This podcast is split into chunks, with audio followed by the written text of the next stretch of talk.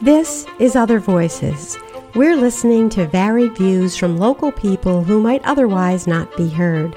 I'm Melissa Hale Spencer, editor of the Altamont Enterprise, which focuses on Albany County, New York. I'm talking to Judith Enck. She has devoted her career to protecting the environment. She's had a role in initiatives GREAT.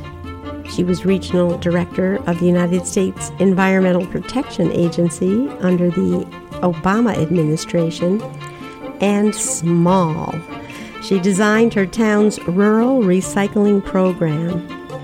Enck talks about some of her current causes, including her founding of Beyond Plastics. Her insights are valuable at a time when the current administration is making rollbacks in environmental protections, having cast such protections as harmful to business. It seems to me it is more than just a job to you. It seems like it is a passion. Can you just tell us where this came from, why you've devoted really your life's work to protecting the environment? Yes. So I just actually tallied it up. I've been doing this work for about 40 years. And it reminds me, um, it reminds me of that old folk song by Charlie King. Our life is more than our work, and our work is more than our job. So this has definitely been a passion. Um, I feel so fortunate that since I graduated college, I've spent you know, every day working for environmental protection, except when I take days off. Um, where it comes from is a good question. I mean, I my formative years, I grew up in Greene County in the town of Cairo in the Catskills. Um, I, I did not, I can't say I was an environmentalist back then, but I spent a lot of time in the woods. Don't tell anyone I rode a mini bike on trails and um, and uh, went ice skating on a really challenging wooded wetland in the in the wintertime. So I think you know I, I made it a priority to spend my time outdoors. And then when I was a college student, I was a volunteer with New York Public Interest Research Group, NYPIRG, did an internship uh, on the New York bottle bill.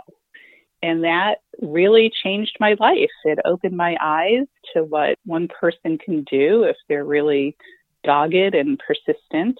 And um, did a few internships with NYPIRG, did not pass the bottle bill, but then when I graduated college, I decided I want to keep working on this. So I was able to get a job with environmental advocates for $100 a, a week. I was the slash office manager advocate and um, passed the bottle bill that year. So that felt really good. You know, it's been a huge success in reducing litter and boosting recycling. And I think that's how I launched. That's a great story. I love it because you were really soaking in the environment as a kid without the intellectual framework to understand it and then when you got to college with this internship you you came to see where the legal system kind of meets that natural world and can either protect it or not. So I love that story. But here we yeah. are right now in the Trump administration. And I just wonder if you have thoughts. What one of the things I have to tell you that impressed me, I covered you back, I think it was like I don't remember, maybe five or six years ago, you came out to Indian Ladder Farms. This is when you were the, you know, right. the regional director of the EPA. And it was to make an mm-hmm. announcement about, um, not using harmful pesticides, which was right. a good initiative both for the workers as well as the environment. But you made this point that was really prescient, I think, especially for where we are now with our federal government. And that was you discarded the dynamic that progress for business, profit for business meant hurting the environment. You said that mm-hmm. the two can coexist. You can protect your workers, protect the environment with this new regulation, and at the same time, have this prosperous farm with Indian Ladder Farms, which all of our listeners are very familiar with, that, you know, doesn't use those pesticides. And I just wonder now, with so much of the rhetoric coming out of the current administration about the bottom line for business, um, you know, that we have to roll back these um, environmental protections that have been a long time being made and put in place. Do you have any thoughts on on that dynamic and how it could play out federally? I, I do. I think the Trump administration's march to rolling back environmental regulations is actually not only bad for our health and the environment, but I think it's bad for the economy. Um, Americans want clean air and clean water. In fact, when uh, businesses look at new areas where they want to locate, always in the top five considerations is access to clean water. I think the recent pandemic um, actually tragically uh, reduced air pollution because the economy came to such a, a slow pace. You don't have all the airplanes flying everywhere and as many cars and trucks on the road. And people decided they liked the clean air uh, part of the last few months, but certainly uh, an international pandemic is not a clean air strategy. Um, we know what we need to do to clean the air and clean the water, and it's not one thing, it's a bunch of important decisions, even at the local level, not just federally. Um, what I'm reminded of in terms of the business case for a clean environment is the Trump administration has either rolled back or delayed 100 major federal environmental regulations, everything from drinking water to the pesticide uh, exposure issue that I talked about at the wonderful Indian Ladder Farms, um, uh, toxics issues in general, climate change. On that list of 100 uh, included rolling back the fuel efficiency standards for cars that the Obama administration adopted. So this means you and I will pay more at the pump for gas. We'll also pay with lung disease, with more air pollution. But a number of car companies who don't make decisions year to year, they make decisions every, you know, five years or 10 year time horizon a number of car companies opposed rolling back the fuel efficiency standards. And those are the companies that are going to thrive in the new economy.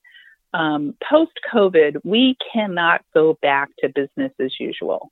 We cannot go back to a world where carbon emissions increase and therefore climate change damages increase. We can't go back to exposing people who work on farms to pesticides um, I am very concerned about how long it's going to take to put my old agency, the EPA, back together again, assuming there is not a second term of the Trump presidency.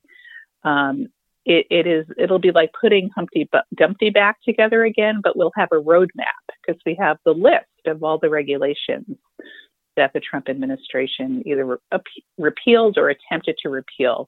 By the way, they are losing a lot in court when state attorneys general or national environmental groups like Earth Justice or Natural Resources Defense Council, when they sue the Trump administration for the rollbacks, more often than not, they win.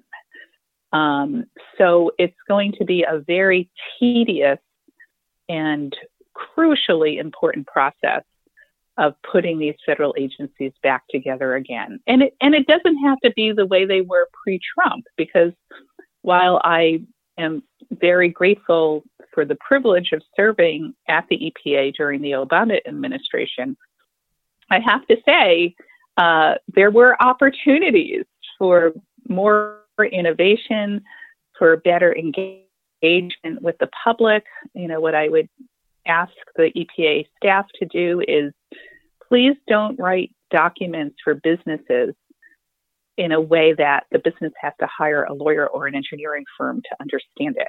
Can we can we please be clear in our communications and also um, you know, we made a point of putting a lot of information out in multiple languages.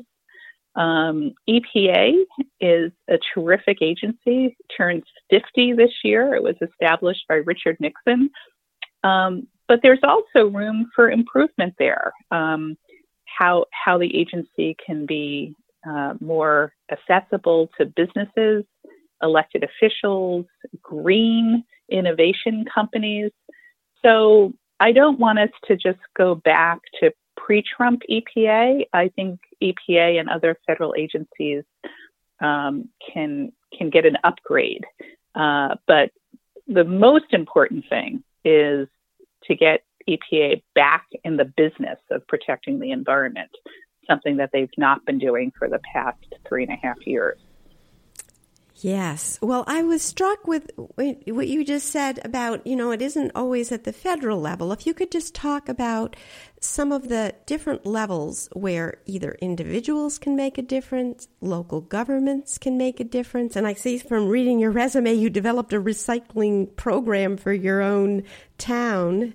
Um, and where state government can make a difference. And I know right now you're involved in the legislation for um, Norlite and have been with also um, Lafarge uh, in mm-hmm. Queens. So if you could just kind of walk us through the different levels and layers, because um, so often I feel like people say, you know, I want to do something. What can I do? Kind of thing. And, um, you know, it would just be empowering to hear from someone with your expertise about what we can do, each of us, at those different levels.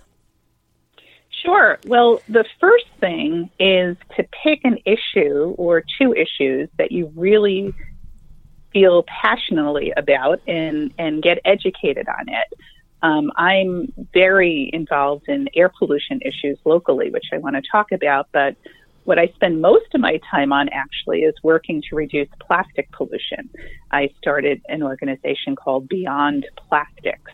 Uh, we happen to be based at Bennington College in southern Vermont, but we're a nationwide project, and people can go to beyondplastics.org to get our latest information and sign up for a free email list. And we're also very active on social media.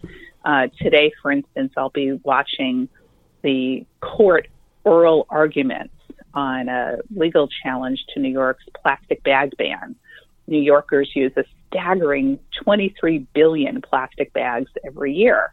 And we that we have a law on the books that's just not being enforced and it was challenged by a plastic bag company. So I don't even want to, you know, let another month pass without that law being on the books. And that's a good example of local citizens coming together on an issue. We had a number of local plastic bag bans on the book, including in Albany County, um, in city of Troy. Um, and when you get enough of the local laws, then the state legislature feels like they have to act. They don't want the dreaded patchwork quilt um, uh, of different laws and rules in different areas. And so the nice thing about that is we all can access our city council or our county legislature. You don't have to go to Washington. You don't have to hire a lobbyist. Uh, you can contact your own elected officials. I always recommend that people not do it alone, no matter how smart you think you are. Um, it's better to work in groups, and it's also more fun to work in groups when when you do environmental protection work, you meet some incredibly wonderful, smart, engaging, funny people. And it's always fun to enter these battles as a group as opposed to alone. So, um, you know, I, I say you pick an issue, you find some allies, and there's so much good information on the internet. Make sure you, you have credible, timely information, and then just go at it.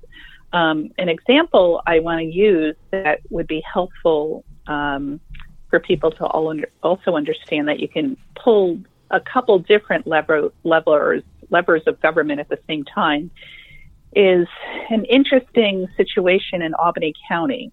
in the most southern part of the county, we have the Lafarge cement plant that uh, wants to import a large amount of waste tires to be burned at the cement plant, which I think is a terrible idea.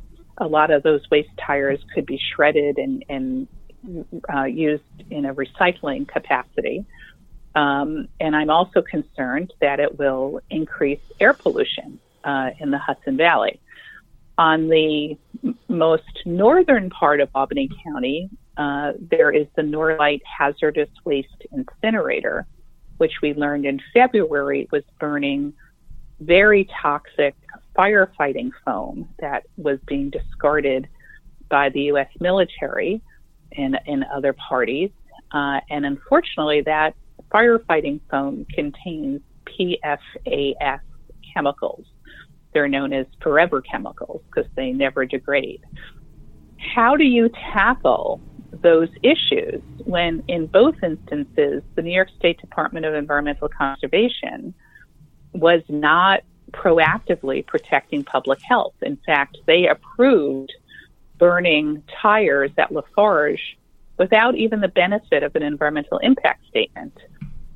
And when we blew the whistle in February about the uh, toxic firefighter foam burning in Norlite in Cohoes, the response from the Department of Environmental Conservation was that they would be working with Norlite to develop a test burn protocol. Well, you're supposed to do that before you burn a new waste stream. And we know from the Wall Street Journal that more than 2 million pounds of this PFAS uh, chemical in foam um, was burned in Cohoes in 2018 and 2019. It was shipped from 25 different states, including 60 military sites. So a little late to be doing a test burn. You do that before you allow this burning. And I might add, um, the mayor of Cohoes, Mayor Keeler, who's been a real champion for public health and clean air here, has said he doesn't want his community to be a guinea pig for test burns. So what do we do with these two really complex issues um, where the state regulatory agency has failed us. Well, then we turn to local government. So the Albany County Legislature is considering a bill.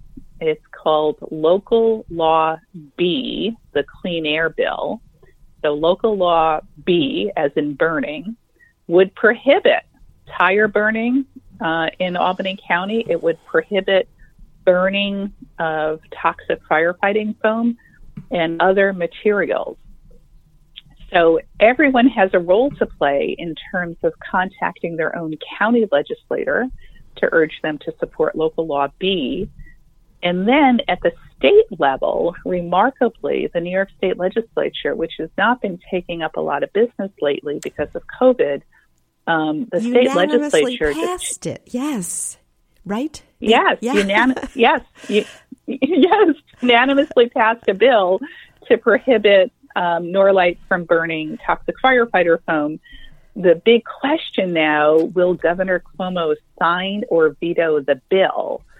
So that is one simple thing that people can do. Uh, write to or call Governor Cuomo and urge him to sign Senate Bill 7880B into law. Uh, and I want to thank the legislative sponsors of this bill who worked really hard to get it on the agenda Assemblymember John McDonald and Senator Neil Breslin. And now we need them to get this over the finish line. We've got to get Governor Cuomo to sign this bill into law uh, so that the residents of not just Cohoes, um, certainly Cohoes, um, but the whole um, Hudson Mohawk Valley region is exposed to these air contaminants. So most of this work was done by volunteers who care about their community, who came together and just rolled up their sleeves and started working. That's a great story, and I hope it has a happy ending. Um, so, in, in the course of this discussion, you raised several things I wanted to ask you about. And when you were talking about the plastic bag ban, which the state had adopted and was just beginning to implement when all the regulations came down for, you know, protecting people from the coronavirus. And I had read varying accounts, but didn't get a definitive view. Um, the store that I shop at, you know, started not taking your cloth bags, which, you know, I bring in and wash, uh, with the premise that somehow um, cloth bags were more likely to be transmitting the disease than plastic bags. And so they've just kind of gone back to where they were before the law was passed. And I wondered if you just had any insights on, on that. Well, the plastic industry instantly exploited the coronavirus and started spreading misinformation, uh, suggesting that single use disposable bags were better used than reusable cloth bags. And that's just not true. Um, the New England Journal of Medicine had a report in March that um, if you're concerned about, well, let me just start by saying I take coronavirus very, very seriously and medical experts have confirmed, including the CDC, that your major way of getting the virus is through aerosols and person to person contact, not from surfaces. So we've all been madly wiping down our doorknobs and kitchen counters, and, and that's all fine, but that's not your main exposure uh, pathway for COVID 19. Um, there has been uh, not enough, but some science looking at how long COVID 19 lasts on surfaces. Ironically, it lasts on cardboard for about one day. It lasts on plastic surfaces surfaces for three days. And there's not been much on how long it would last on your reusable bag. But what we're urging people to do is throw your cloth bags in with your laundry, wash it with soap, and if your reusable bag is plastic, wipe it down, um, you know, with whatever you're wiping your your kitchen cabinets with. Um, if store clerks are concerned that people are not washing or wiping down their bags, one thing you can do is leave your bags in your cart and do the um, packing yourself. Um, so I'm not at all concerned that reusable bags are a source of COVID. Um, and there's no scientific reason uh, to be using plastic bags as a replacement. So um, the the state did not repeal the plastic bag ban. It is still on the books. As you mentioned, the effective date was March 1st at the 11th hour, a plastic bag company did sue the state of New York to try to get the law thrown out. The judge did not issue a temporary restrain- restraining order, but New York State DEC agreed to a 30 day extension on enforcing the law. And then COVID hit, and so they kept extending it two more times and um, we now need to get the judge's decision, which I expect will be just fine. And then we need New York DEC to inform stores that they need to start complying with the plastic bag ban.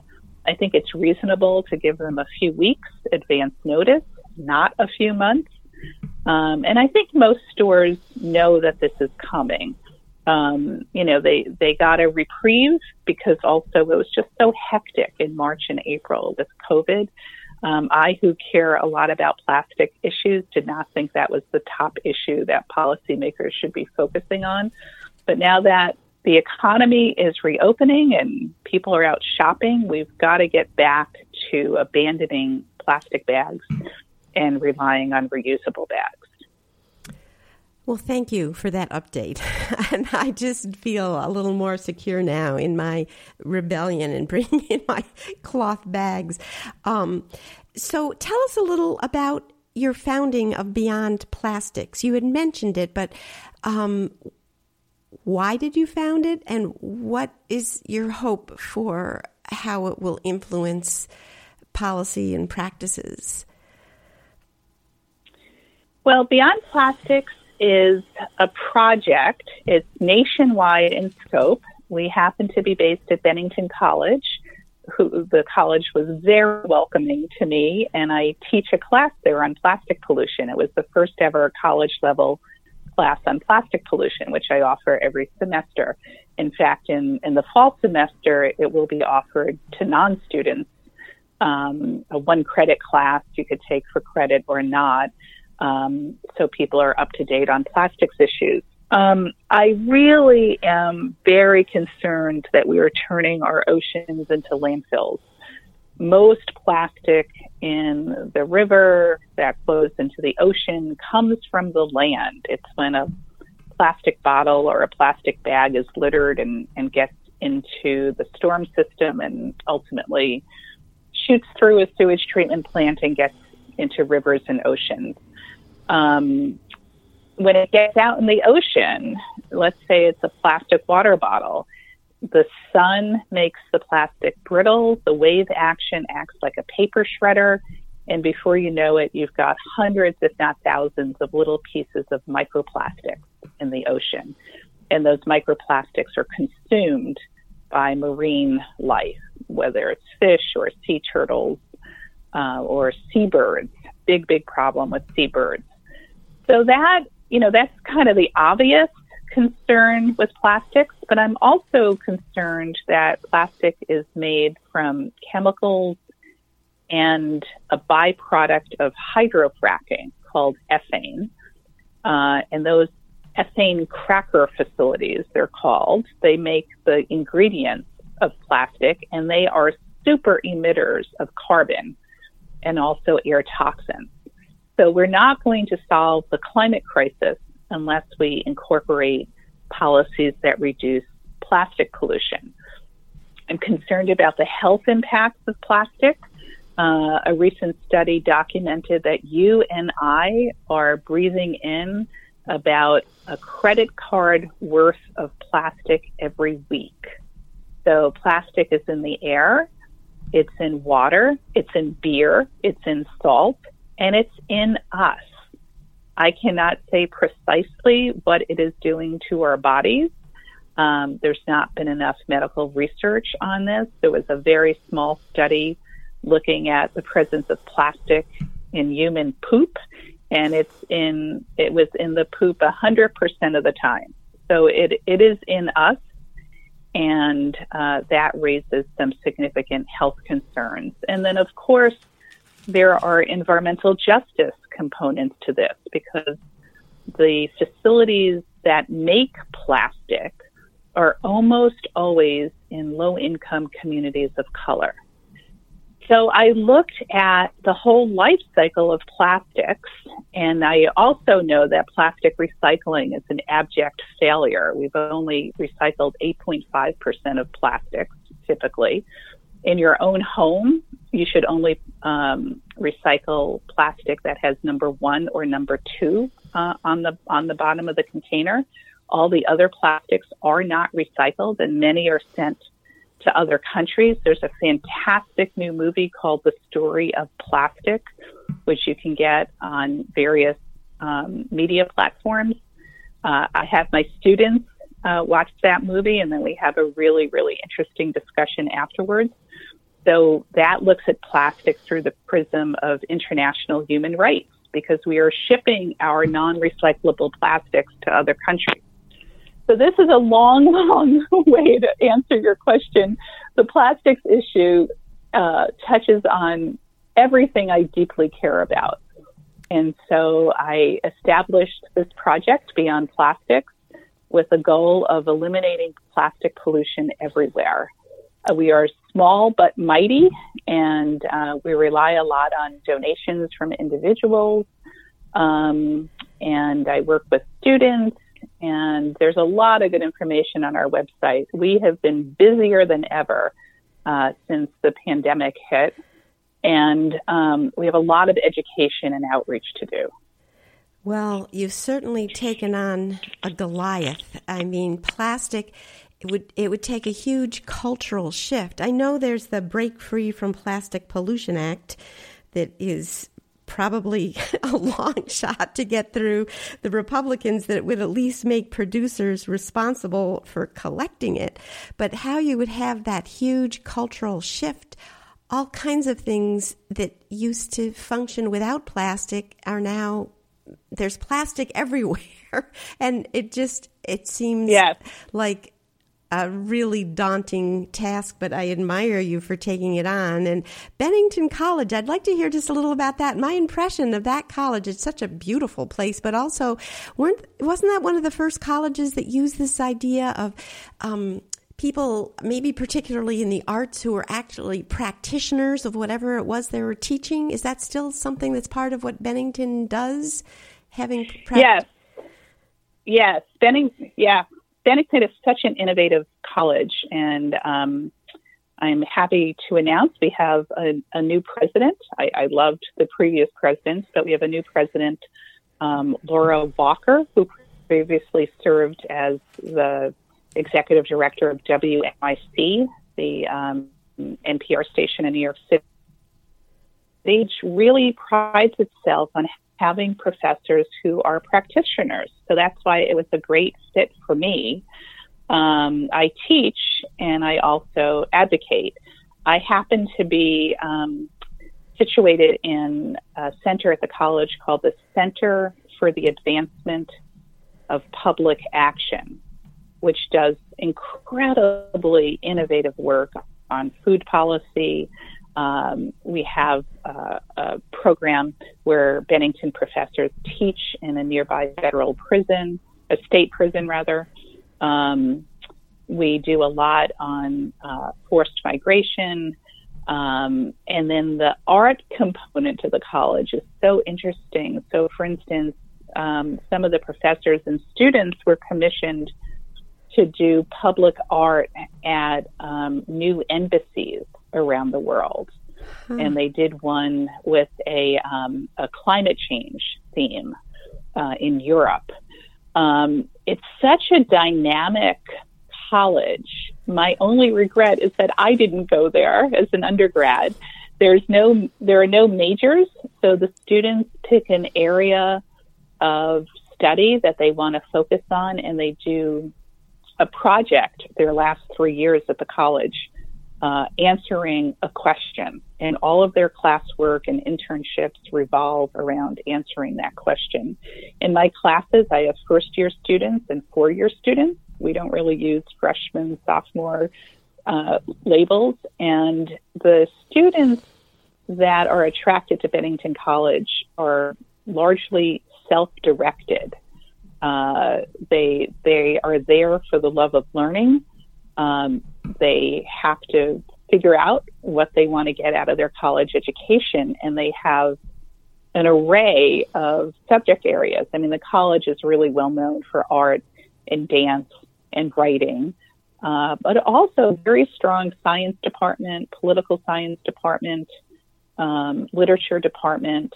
So it is. I know I'm now just doing a commercial for the college, but I'm so I'm so in, enthusiastic about it. And you know, and to be honest, it had a reputation of only affluent white kids can go there. That's no longer the case. Um, a large percentage of students are first in their family, like me, to go to college. Uh, I think about a third of our students are international, which makes the class discussion so much more dynamic and richer.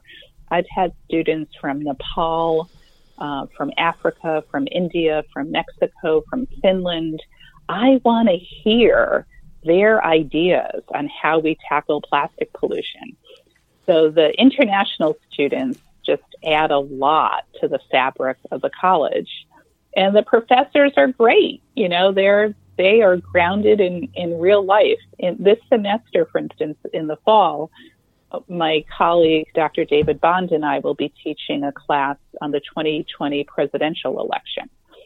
Um, and that's the great thing about Bennington. Professors can come up with a topic, and if it meets the, the requirements of a two credit or four credit class, you teach it. So that'll, you know, my, my thinking was I was going to be following the presidential campaign like a hawk anyway. so um, I will be co teaching a class on how the election unfolds. Oh, I think that sounds fascinating.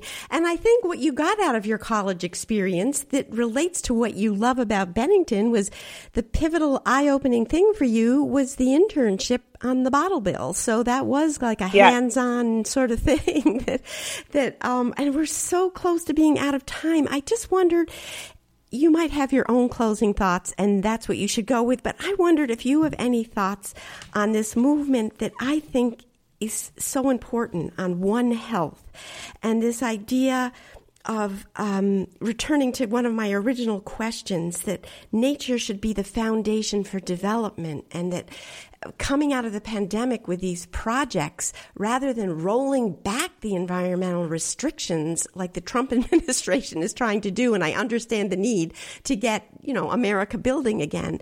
It just seems like it's a perfect time to use green initiatives and to try to do mm-hmm. things that will going forward help the economy and at the same time help the environment. And I don't know if you have thoughts on that as well. Oh, I, I, I sure do. Yes.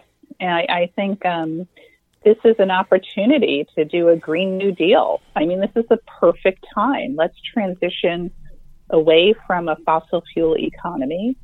Let's stop using so many toxic chemicals in products and on our food let's look at um, making cities more sustainable. I mean, there's been a dramatic increase in New York City in bicycling uh, because people are concerned about taking the subway. I worry so much about not having a reliable subway system in New York City, but if people want to hop on bikes, let's make it safe for them. Let's have more protected bike lanes.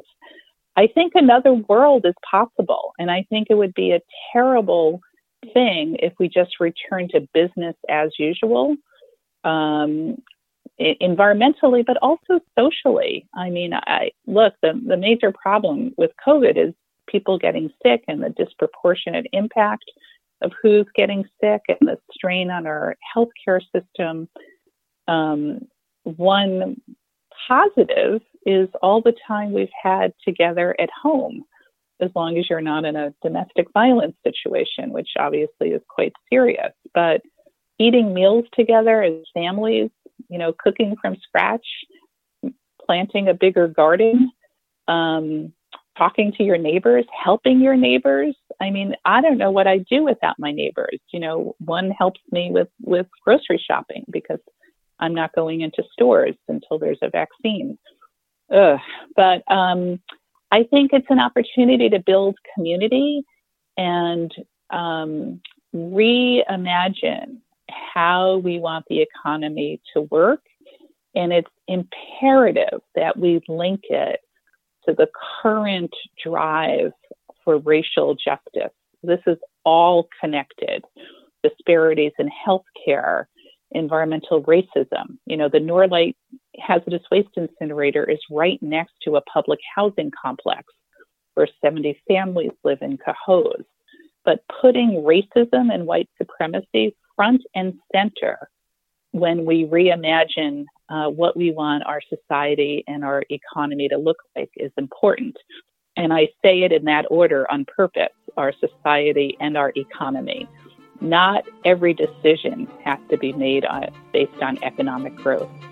So there's there's a lot of work to do, but lucky for us, there's a lot of people who have been awakened and who are ready to jump in politically with groups and work for change.